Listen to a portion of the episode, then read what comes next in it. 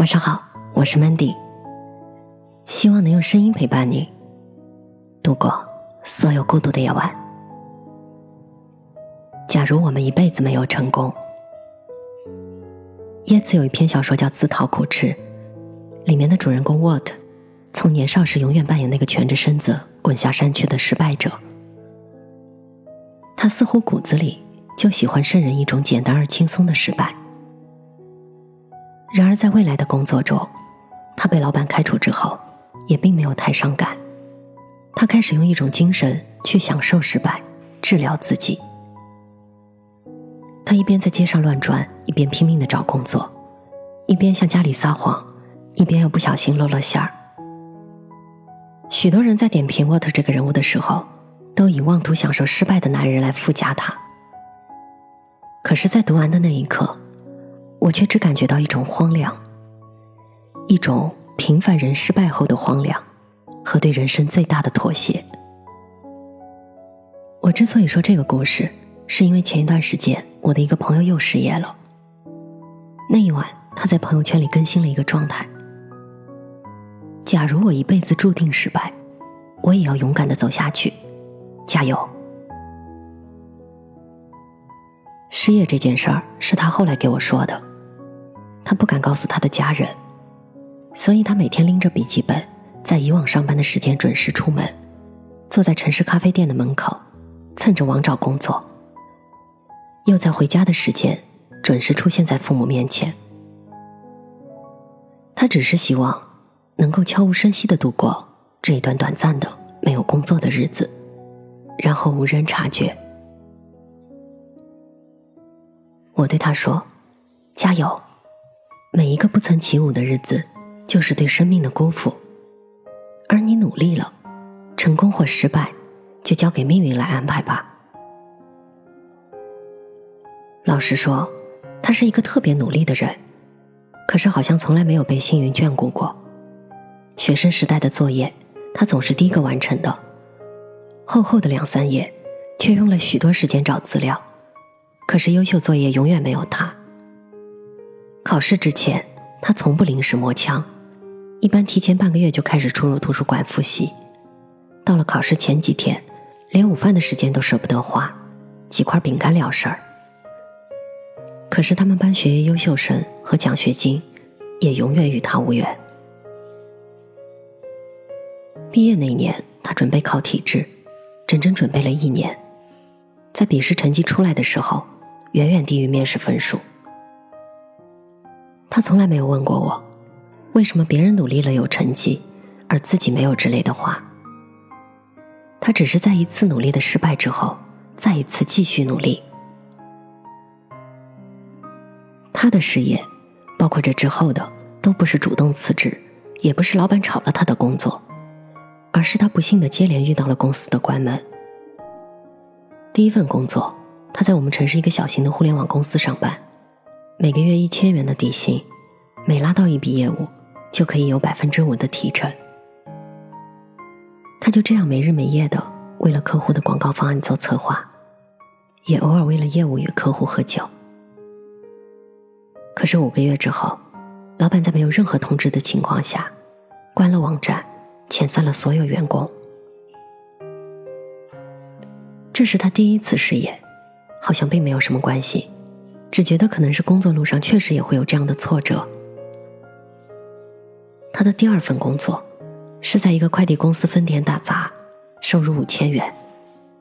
这个收入并不低，对于他来说，俨然已经足够满意了。用他的话说：“当你没有足够的钱维持生计，我不知道学历和梦想到底是用来做什么的。”快递点的工作量很大，分站只有他和老板。他负责统计单子，老板负责外面送货，每天工作至少十二个小时，遇到双十一更是腾不出手脚来。但是他并没有怨言，甚至经常感激于老板偶尔送他的一个 candle，或是带他去吃酸菜鱼。今年，老板因为觉得做快递太辛苦了，于是改成了开出租车，而他就这样又一次失业了。许多人会质疑他是不是用错了劲儿，努力错了方向，导致自己一而再、再而三的面对一次次学习和生活的失败。可是，谁又能说哪一条路一定是通往成功的道路呢？而哪一条又必定是走向失败的呢？事实上，对于我们大多数人来说，成功是一种偶然，甚至是可遇不可求的。我们会过的只是平凡的生活，在失败中爬起来，继续过平凡的生活。经常有人私信我说：“如何让自己达到自己预想的成功呢？”我知道，他们是想问我努力的方向，或者是安慰他们一定会成功的。直到有一天，有一个叫 H 的女生给我写了一份邮件，问我：“你那么努力的写作，如果一辈子就这样平凡，并且无声无息，你会后悔吗？”我忽然意识到，许多时候，一旦有人一针见血，许多问题、许多答案，以及许多未来的结果，其实都藏在自己身上了。父亲在我刚刚写作的时候，就告诉我一个事实：我的性格决定了我永远四平八稳的生活，就像是少云天里的阳光，不耀眼就没有人会在意。父亲的这一盆冷水，让我在之后的写作中始终抱着一种成也好，败也好的心态。人一旦不渴望成功了，对许多身外之事就显得格外随意。比如一些编辑曾和我开玩笑说：“如果你没有过稿，会不会很伤心呢？”我说：“我认真写完一篇稿子，这件事儿其实就是结束了。而之后，我早已把失败看成是正常，成功看成是恩赐了。”纸牌屋里有这么一句话：“一个人的品行，不取决于他如何享受成功，而在于他如何接受失败。”有一次，我在闺蜜群里发了这么一句话：“假如我们一辈子不成功。听小姐说：“假如我们一辈子没有成功，我们还是可以开心的坐在小餐馆里狂吃啊。”包括我，包括在我周围的许多人，我们都有可能遭遇一辈子不成功的尴尬。勇敢而坚强，开心而豁达，就是我们对命运最大的和解。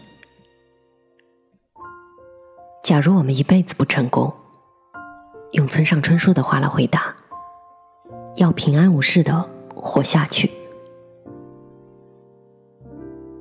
我是主播 Mandy，在每个孤独的夜晚，我用声音陪伴你。希望从此你的世界不再孤独。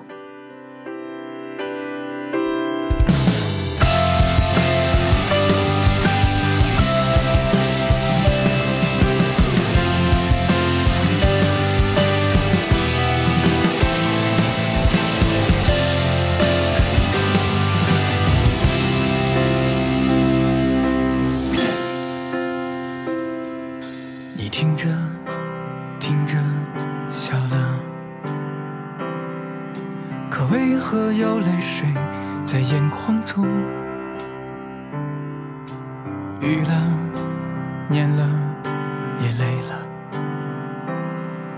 就好像开始就已经到了最终。